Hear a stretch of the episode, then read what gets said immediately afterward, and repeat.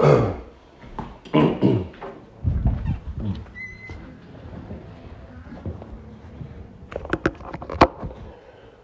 morning, everyone. Good to see everyone here. And welcome to those of you who are joining us online. Welcome to those who possibly would ever listen and watch this in the future. While I find my scripture, welcome everyone else. Our call to worship today is from John 5. And this is Jesus' words in verse 25. It says, Truly, truly, I say to you, an hour is coming, and now is, when the dead will hear the voice of the Son of God, and those who hear will live. For just as the Father has life in himself, even so he gave to the Son to have life in himself. And he gave him authority to execute judgment, because he is the Son of Man. Do not marvel at this. For an hour is coming in which all who hear, or all who are in the tombs, will hear his voice and will come forth. Those who did the good deeds to a resurrection of life, and those who committed the evil deeds to a resurrection of judgment. Now, this is a, a, a passage about the effect of hearing. And notice there are two aspects to this effect. Jesus says, Truly, truly, I say to you, an hour is coming, and it's already here.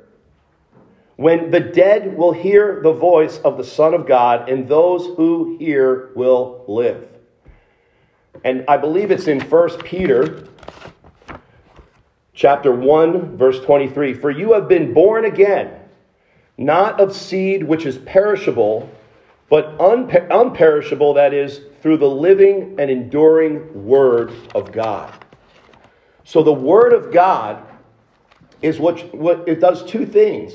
It takes those who are dead, who are the walking dead, those who have been born into sin, every human being, and the Word of God penetrates that person's heart when the Word is preached and heard, and that person becomes alive unto God. Now, also, there's a second part to that that those who hear will also, now, yes, they're going to pass, but there's going to come a time where they're also going to hear another voice from the Savior, and that is the one that's going to call us out of the grave. And it's going to equip us with a new body. It's going to make us not only just alive physically, but alive unto God in the Spirit beyond anything that we could ever imagine. And I'd just like to say that what we do and what we try to do here at Faith Evangelical Church is preach the unadulterated Word of God in its purest, simplest form, because that's what's going to change your heart. Not my opinions, not the elders' opinions, or anything else. It's purely the Word of God that makes alive. So, how do we react to that? Well, we take the Word of God seriously. We listen and we anticipate God doing His work. So let's pray that He will do that today, that will open up our hearts. So let's pray right now for two things. Let's pray for confession, let's confess our sins, and let's pray in a spirit of thanksgiving. Lord, we come to you right now with our hearts wide open. Examine us, Lord. Search us down deep, Lord, into the innermost parts. And cleanse us, Lord, from anything and everything that is not of you any sin, Lord, anything that we're struggling with, any guilt, Lord, associated with that, we lay it down at the feet of the cross. And Lord, that leads us to just praising you in thanksgiving. Praising you, Lord, for your love that you've bestowed upon us in Christ while we were yet sinners, Lord. You sent your Son, and he died for us. While we were your, we were your enemies, you made us alive in Christ. So, Lord, we come to you with just a spirit of thanksgiving today for that, Lord. Regardless of what we are doing right now, where we're at right now in terms of our life, our jobs, our personal life, our finances, whatever it is, God, we are thankful for all that your hand has given us, and especially thankful for who you have given us, and that is Jesus Christ. And in his name we pray, amen. stand and sing with us sing our first song, Come Thou Fount of Every Blessing. It's number 98 in the hymnal.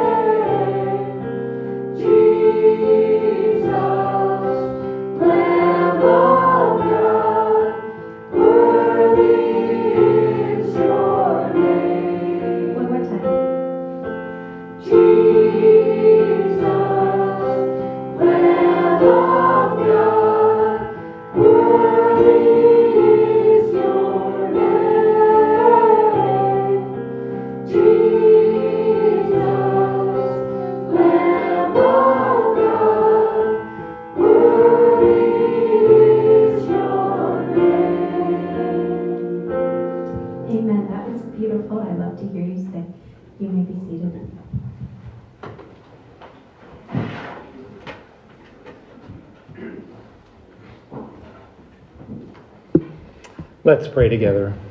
Father, we are so grateful for the opportunity to be gathered together today to, to just proclaim your greatness and your goodness, to exalt your name, to worship you, to say, without you, we have no hope, and to recognize that you are our only, our living hope, and all of our desires are for you, Lord. And so today we ask that as we read your word, as we sing, as we've just sung about the great forgiveness you've given us, uh, that we would worship you in our innermost being, in spirit, and in truth.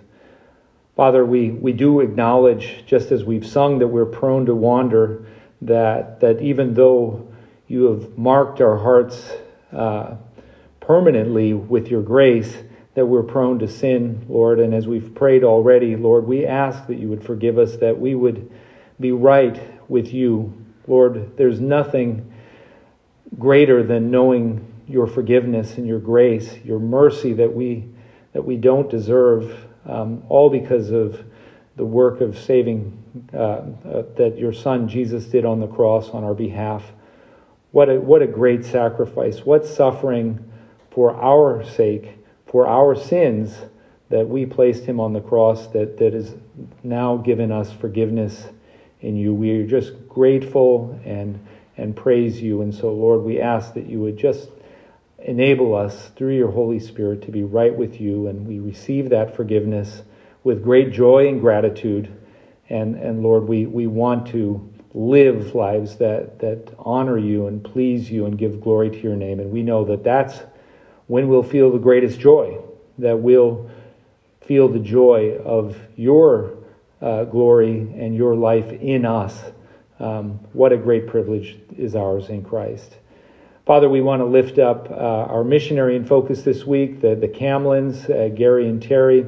We thank you that even from New Jersey in semi retirement, they're able to serve you in mighty ways through their work with the uh, Portuguese Bible Institute, their work around churches in the country, and in different ministries. Lord, we thank you for uh, enabling them to, to be faithful to you over these many years. And we, and we pray that you would continue to use them and that the gospel would go forth and that the people of Portugal would be blessed and that, that you would reign in the lives of the people there. And we pray for those who are being equipped in the seminary and, and in the institute that, that you would use them in mighty ways for, for ministry.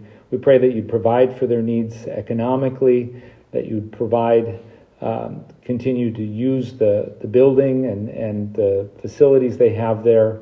And Lord, we, we pray your blessing, especially on Terry and Gary, and, and continue praise to you for the health of Terry and also just that you would continue to um, give her uh, that health that you've given her after all of the operations that she's had.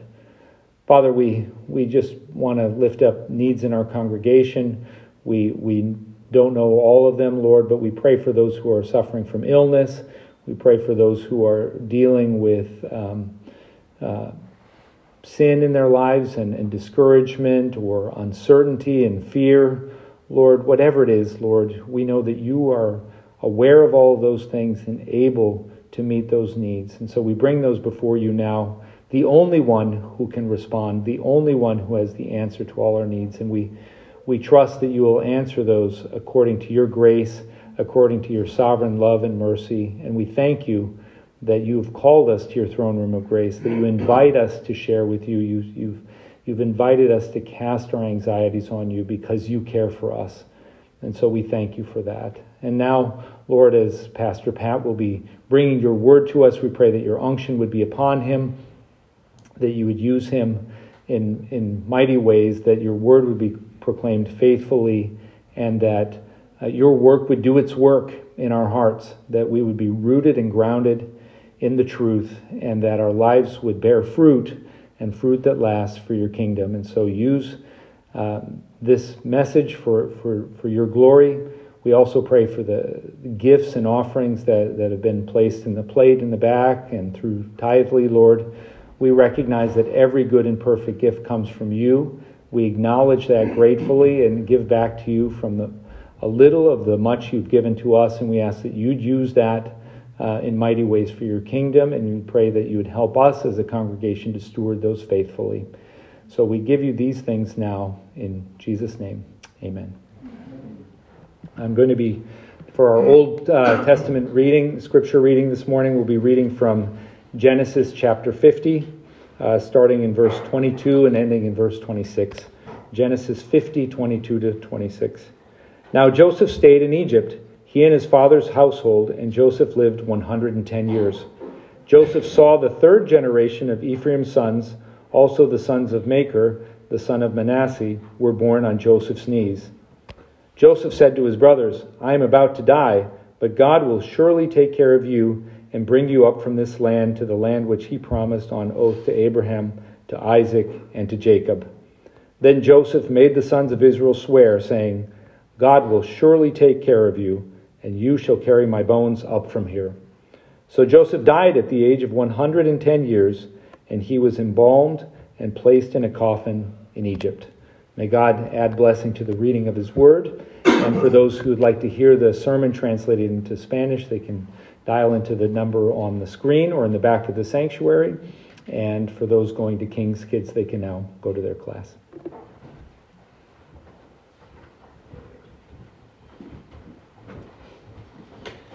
Good morning. And that is the end of Genesis that uh, Mr. Kevin just read. And in our uh, passage today in Hebrews, we see that the author of Hebrews has been following the pattern from the beginning of Genesis. You remember, he went through Abel and Enoch and, uh, and Noah. He's given all these examples of faith. And then we've gotten to uh, Abraham, Isaac, and Jacob.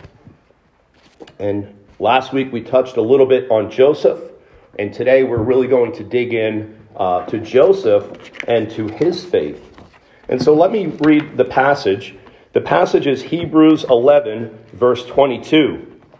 It says, By faith, Joseph, when he was dying, made mention of the exodus of the sons of Israel and gave orders concerning his bones. Now, remember the context of this whole book. If you who remembers that, right? We talked, we talked about this in the very beginning, that at the very end of the book, the writer of Hebrews says, This is an exhortation. Okay, follow my exhortation. And he's covering the whole book. This book is a, a book of warning. And so, after he talks all about the supremacy of Christ over not only Aaron and his priesthood and Moses, and really actually Moses' priesthood as well, because he was a priest, he talks about the superiority of Christ in, over Melchizedek. The Old Testament, he talks about the new covenant being superior to that, the new covenant in Christ's blood. And of course, these Hebrews are pretty much rattled up because their whole life and their whole identity was tied in to the law, to Moses, and to the Old Covenant. And so he is now switching. Not only the other aspect of exhortation is not just to warn, but it's also to encourage. So he's encouraging them through this whole chapter, just pounding away at this concept of faith. And so they have to believe in Jesus Christ.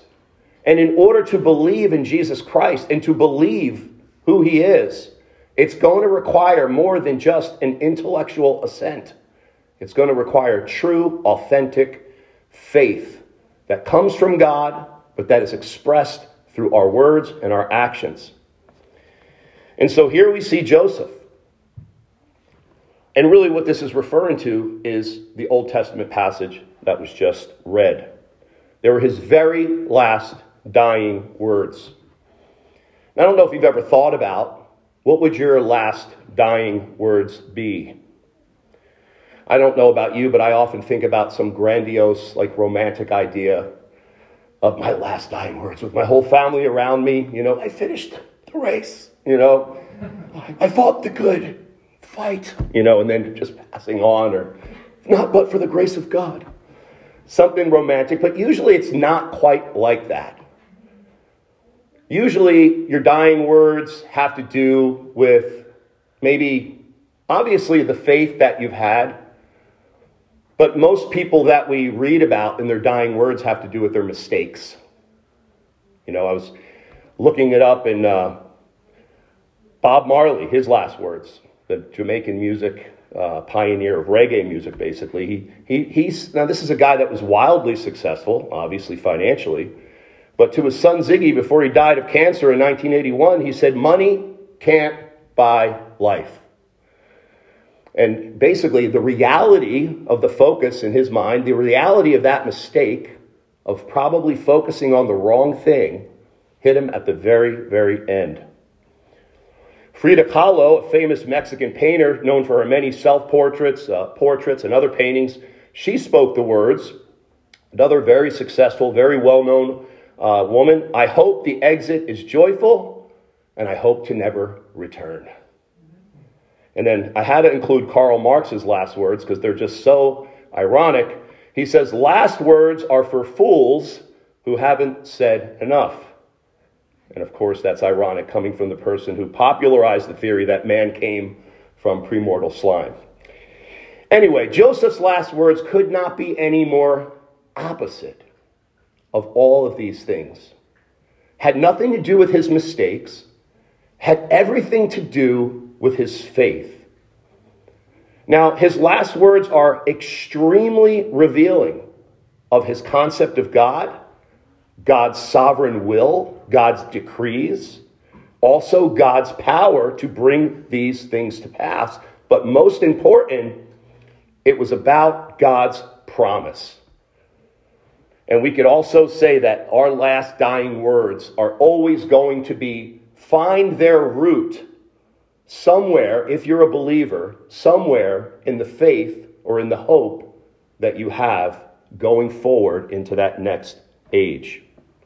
Now, in this passage, it's very short. By faith, you know, when he was Joseph, when he was dying, he made mention of the exodus of the sons of Israel and gave orders concerning his bone. The reader or the readers would be so familiar with this whole entire story you know, the, the Hebrew writer doesn't have to give a, a commentary, let's say, like Paul would have had to do if he was writing to the Gentile church. These people know when they hear about Abraham, Isaac, and Joseph that just rushes back throughout all of history into everything that they know about faith, about the promise, and about the things that were to come. And the very first aspect of Joseph's faith that I'd like to bring attention to was his mention of the event of the Exodus. Again, we know Joseph was a prophet, right? We remember when he made uh, was accused with Potiphar's wife when she made some uh, sexual uh, accusations against him. Potiphar threw him into prison. And as soon as he got into prison, God gave him favor and blessed him. But he also blessed him with the gift of prophecy. We saw that when he dealt with Pharaoh's chief cupbearer and the baker, he predicted the execution of the chief baker and the restoration of the cupbearer, and it happened just as he said. He also prophesied a couple of years later with Pharaoh himself, with the interpretation of Pharaoh's dream, which predicted seven years of abundance and seven years of famine. This is actually what catapulted Joseph up to the right hand of Pharaoh where Pharaoh gave him all authority over all of Egypt, second only to himself. And Joseph was definitely a prophet, but was this the primary source of his expression of faith? Was this the only possibility of how he had faith about the Exodus? Was it supernatural? Should our faith be dependent on our feelings or some supernatural mystical gift that we may have? that, that is by the Holy Spirit, should we fully depend on that? We have to remember that Joseph was the great grandson of who? Abraham.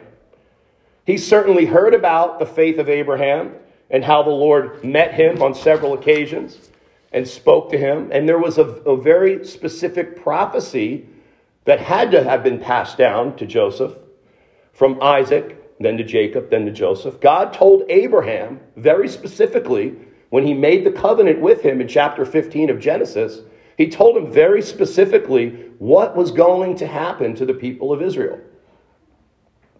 In Genesis 15, 12 to 13, it says, And when the sun was going down, A deep sleep fell upon Abram, and lo, a horror of great darkness fell upon him.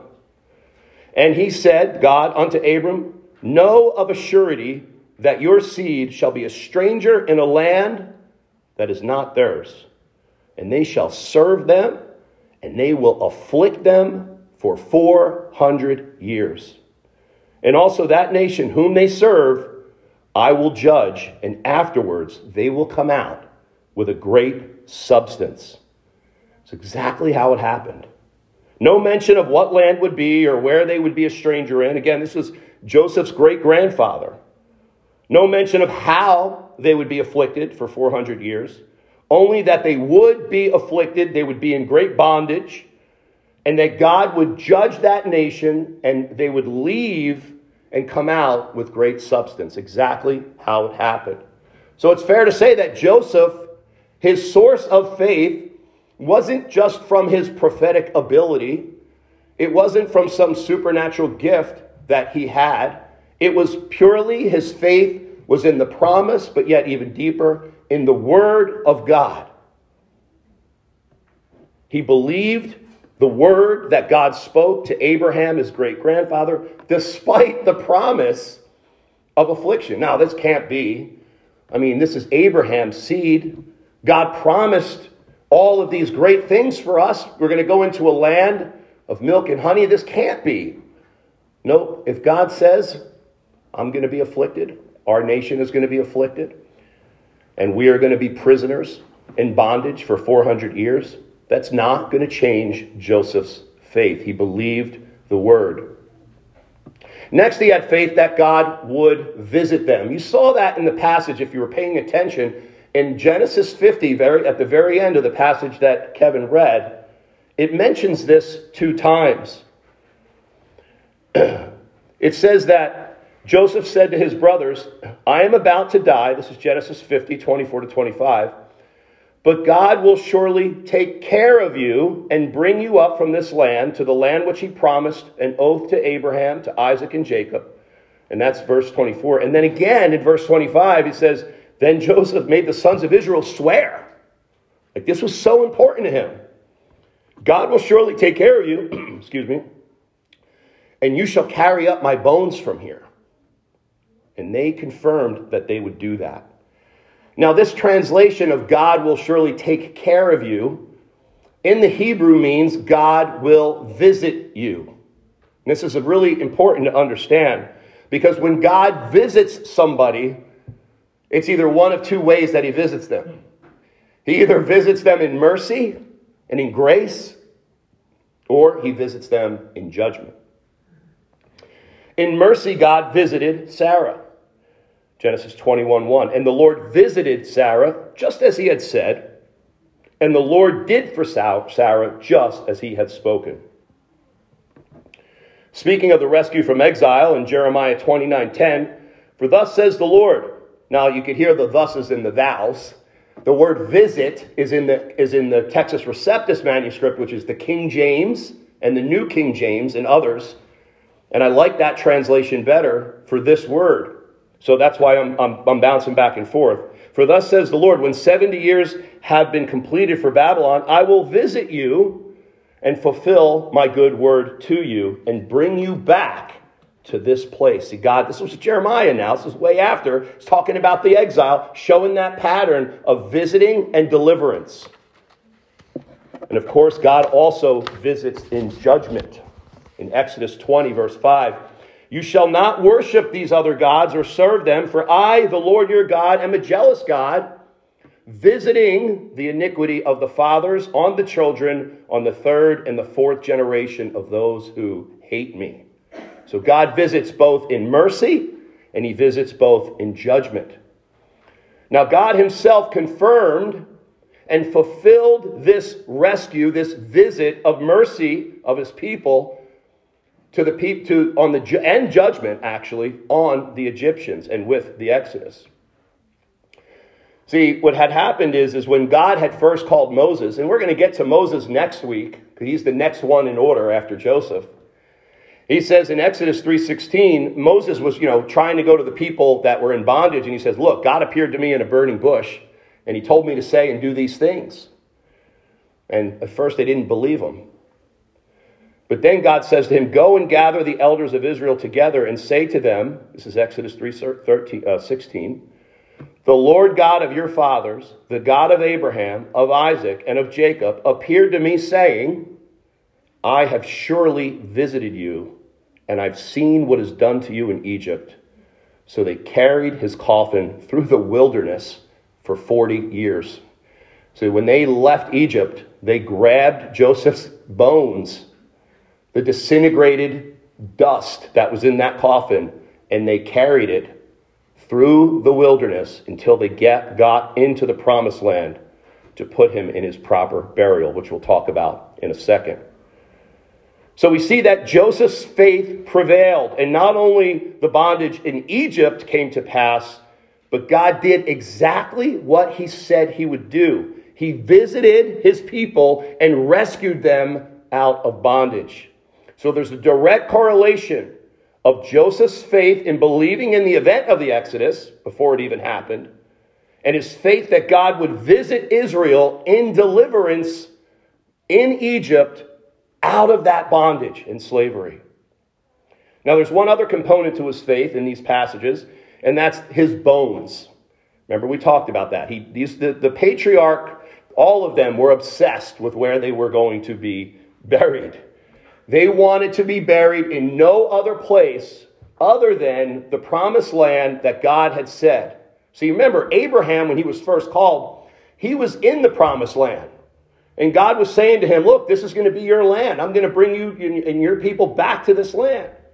And so, in faith, Abraham, when he died and when his wife Sarah died, he bought the cave at Machpelah and said, This is where I want to bury Sarah, and this is where I want to be buried as well.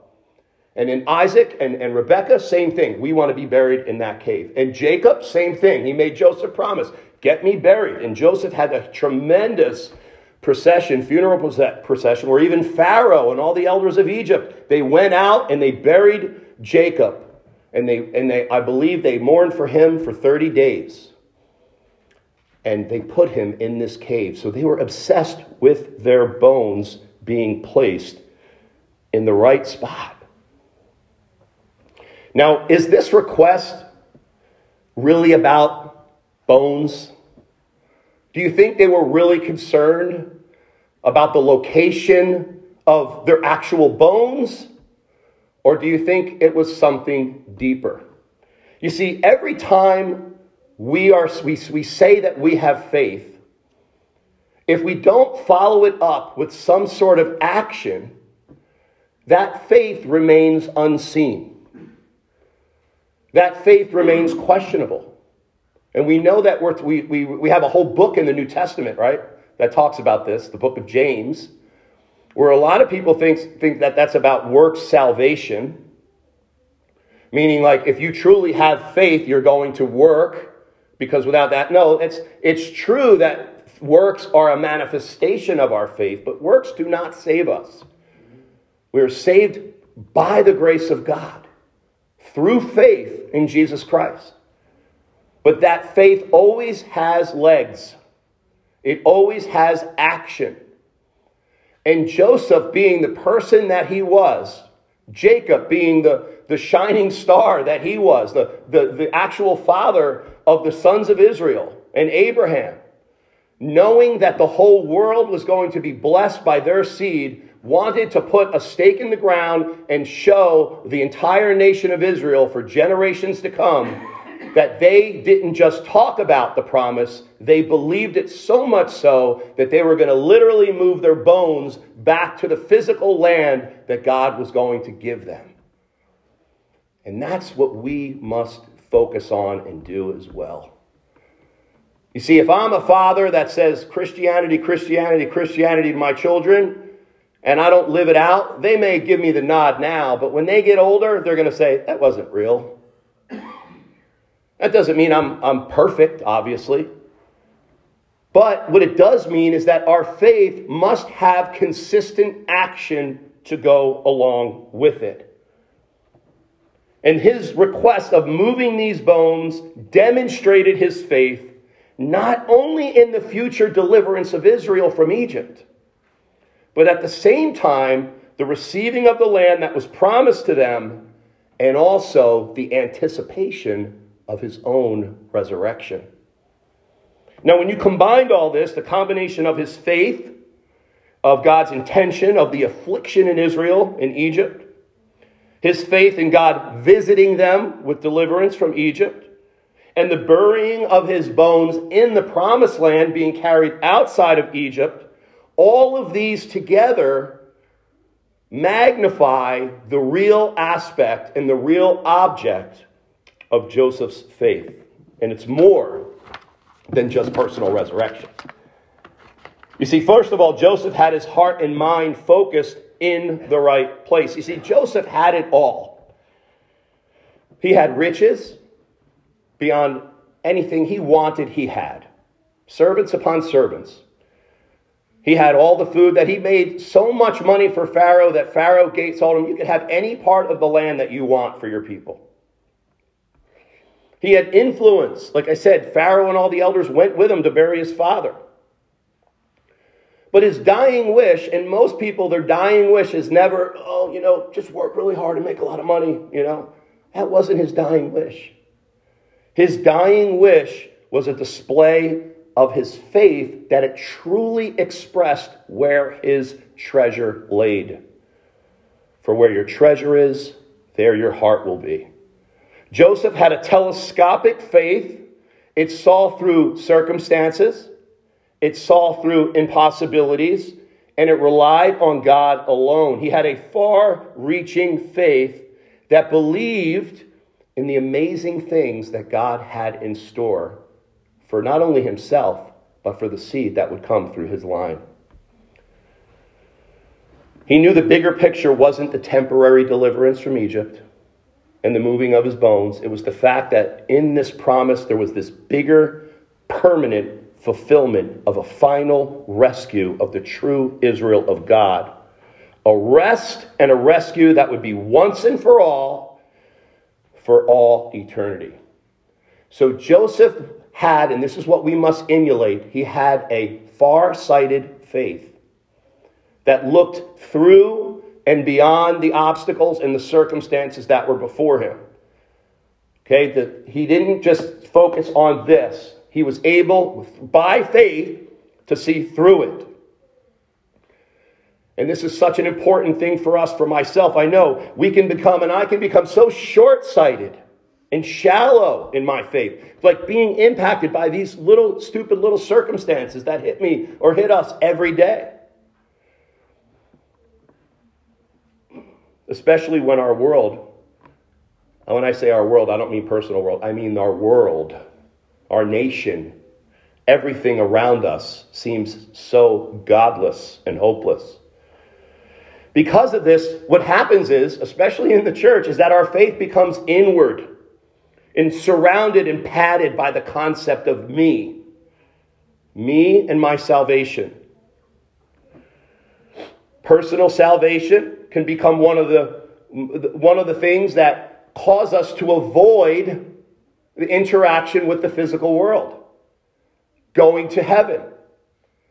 You know, it's, and, and I know I was taught, like, that's the main focus. Go to heaven, go to heaven, go to heaven. Yes, I'm going to go to heaven.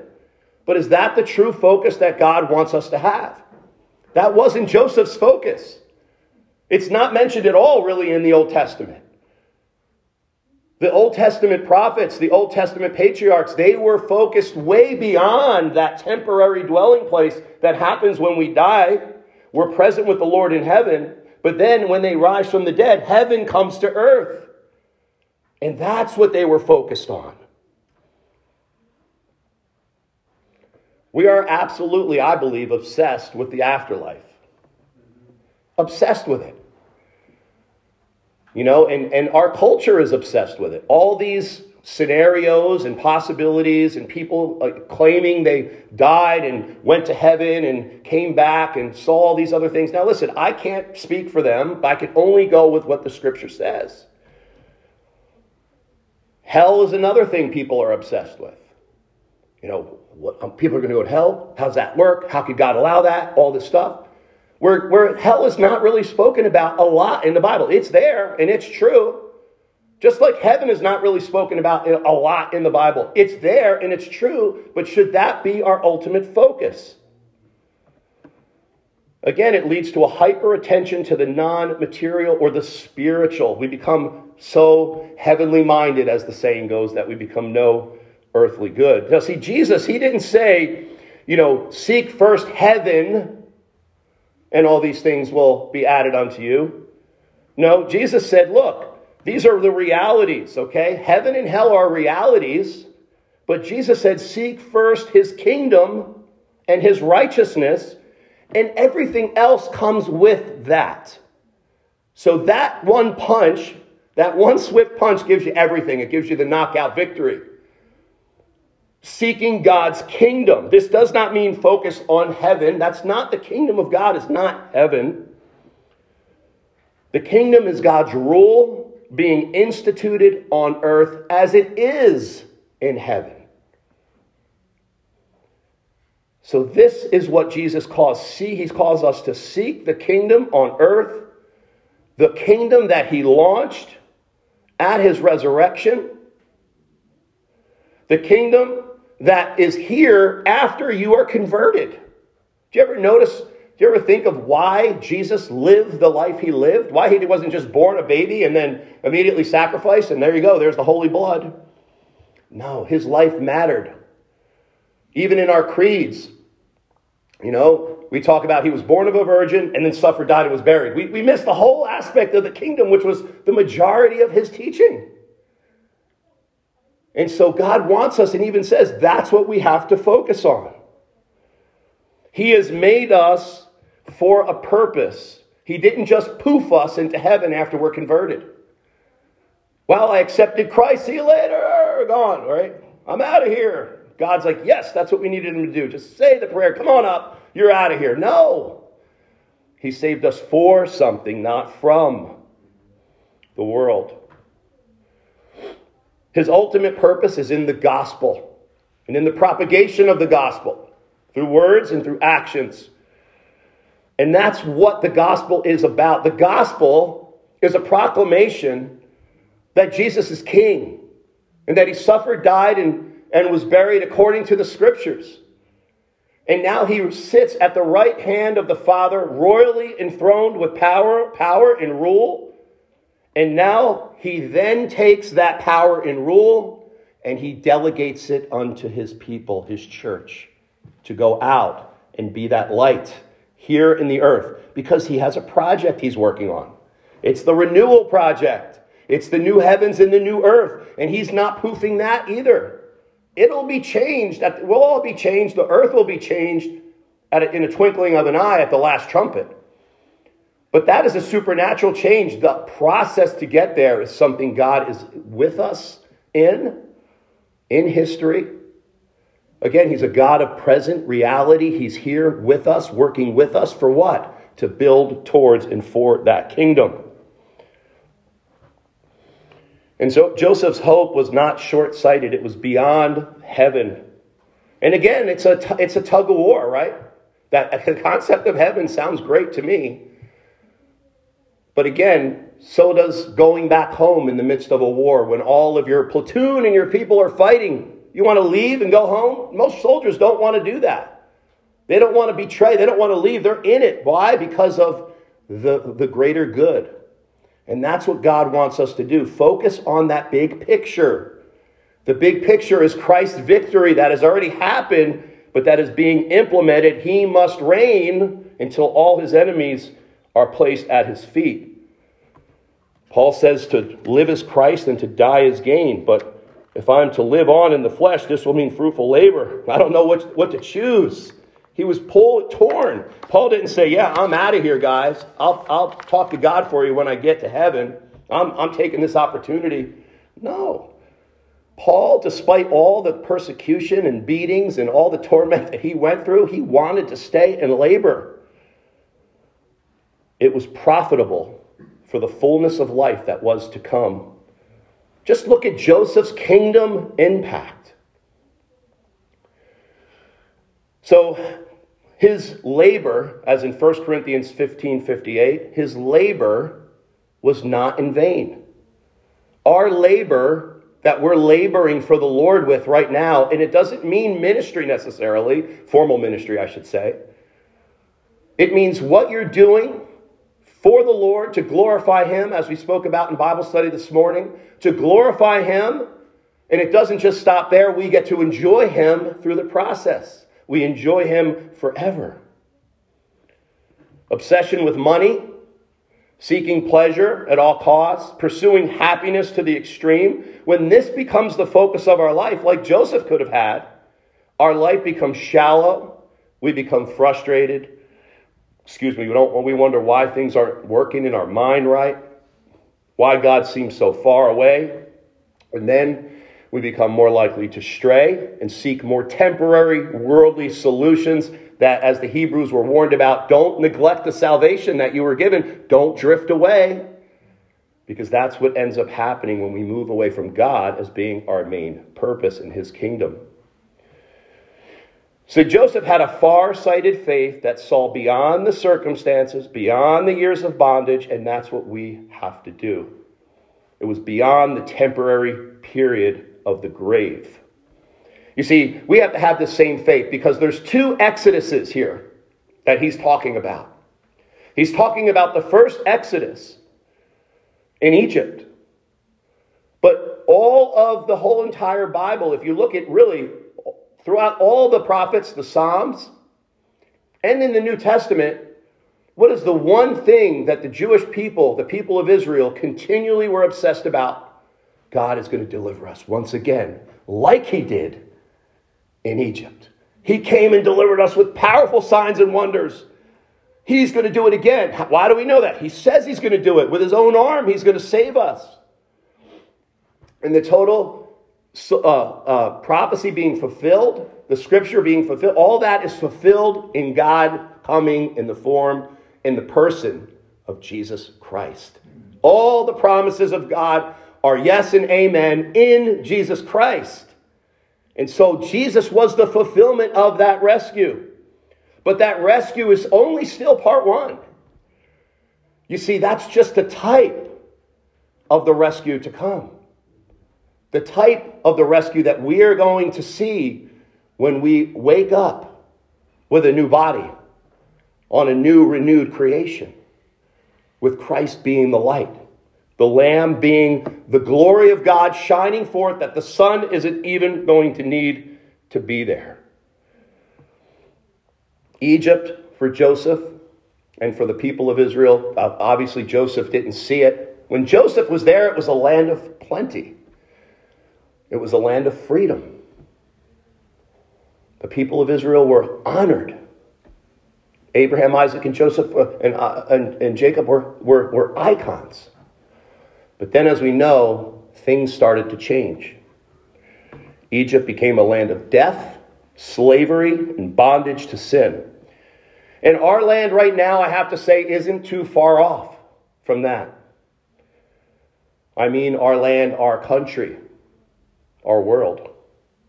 I know we look at things like abortion, we look at things as the, the murder, the heinous crimes that are committed, blood everywhere. It's a land of godless, godlessness, a land that, like Egypt, had freedom at first.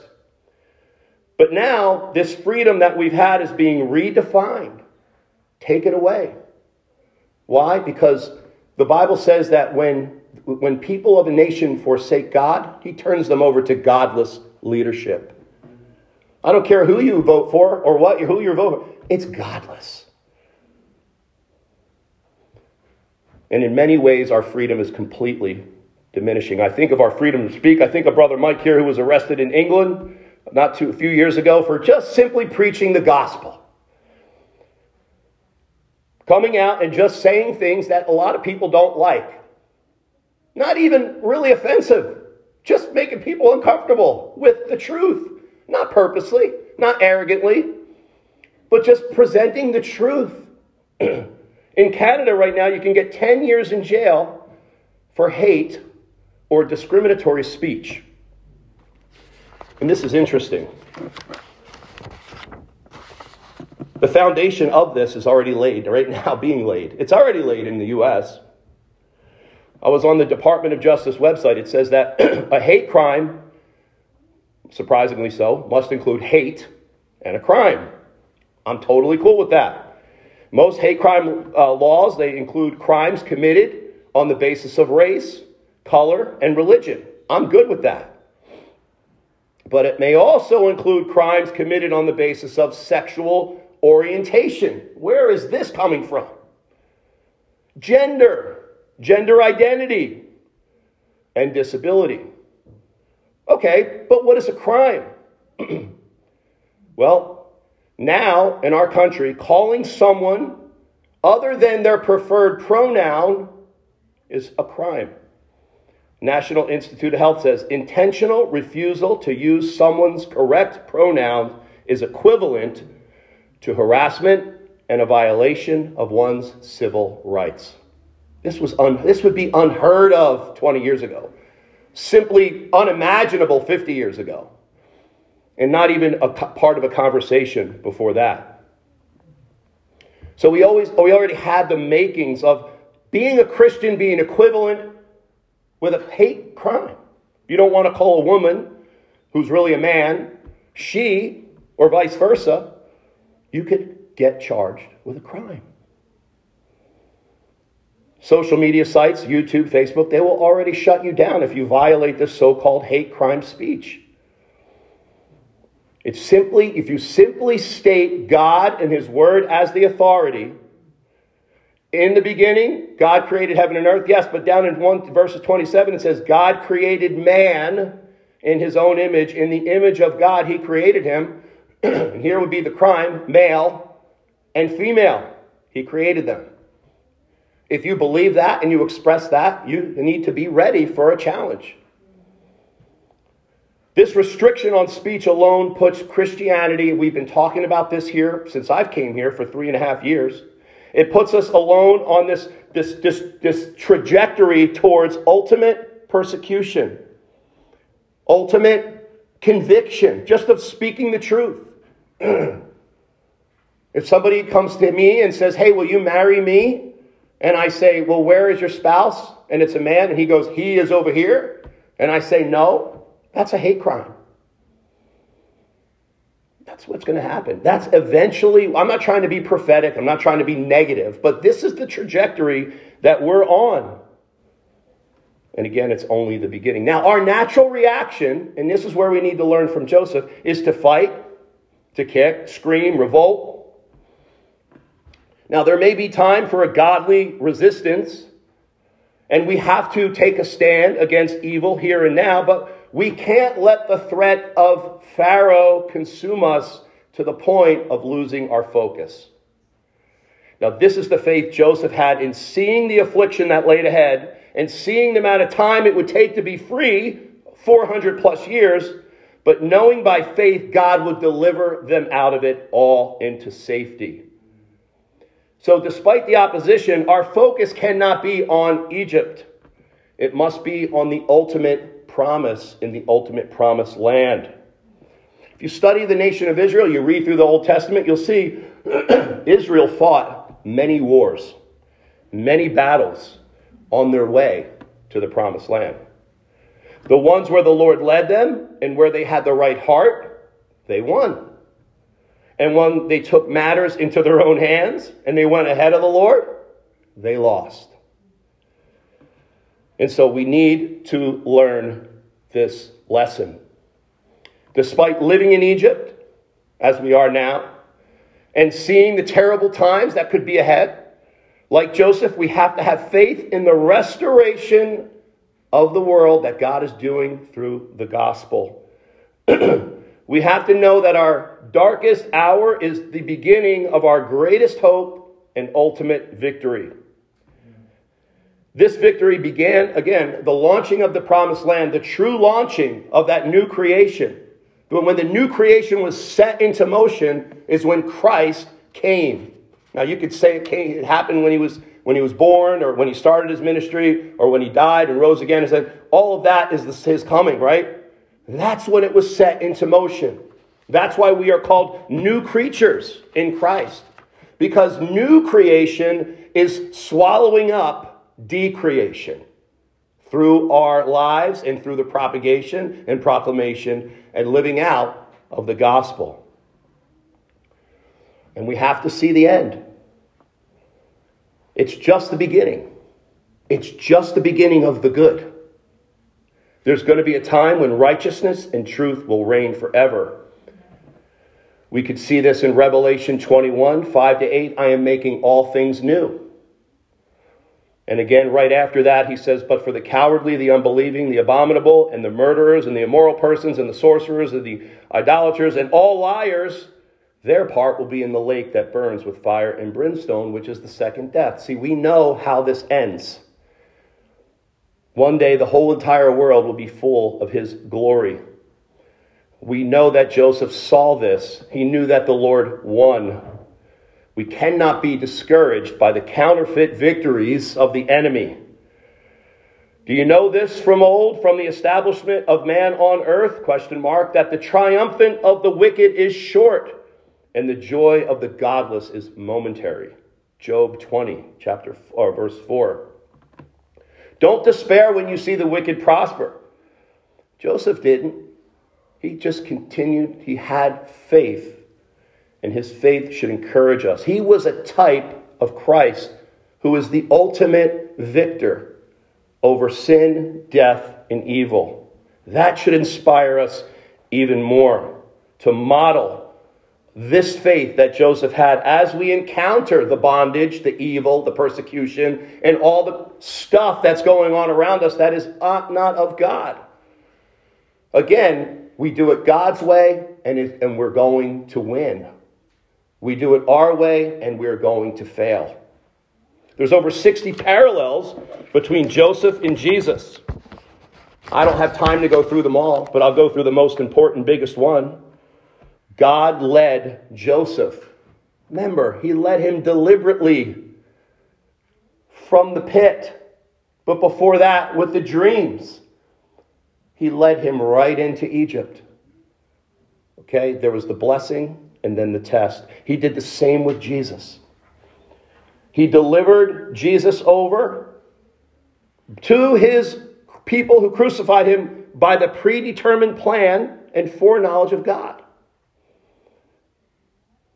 We see that the entire story of Joseph was all meant for good by God. Genesis, it says that uh, in Genesis uh, 50, verses 17 to 20, when his brothers came to him and were afraid that he, listen, Joseph, now that our father is dead, Joseph's going to turn on us and kill us for turning him in and selling him into Egypt. And Joseph said, No, that's not the case. Don't be afraid, for am I in God's place? As for you, you meant evil against me, but God meant it for good, in order to bring about this present result to preserve many people alive. This is Christ. This is the reflection of Christ. This is the, the, the echo from Joseph goes right into the New Testament. By sending Jesus to save people from their sins, God preserved the life of many. He released us from the true slavery that really matters the bondage of sin that has no more hold on you legally. Okay? I know we are all wrangling with sin, but guess what? Legally, you're free. You're justified by faith. That's a declaration of God's righteousness over your life. And that cannot be retracted ever.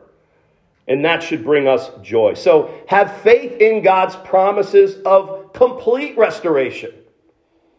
Let that be your focus. Know that He's going to visit you ultimately with mercy and deliverance. Bring my bones back to Canaan does not have to be our cry. We are actually living in the land that's going to be renewed. So wherever your bones may lay and disintegrate, guess what? Your DNA is never going to disintegrate. It's there forever.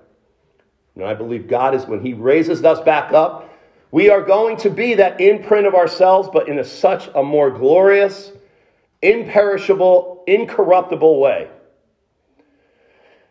Don't fret. This is hard, but don't fret when you see the wickedness prosper. Don't run from it. Call out the evil. Stand against it in love, but don't fret. Again, Psalm 2 Know that he who sits in the heavens laughs. The Lord scoffs at those rulers who think that they're getting over on him. So if I say all these things, obviously, with the in, in the context that every one of you know who Christ is. That every one of you here have given your life over to Him.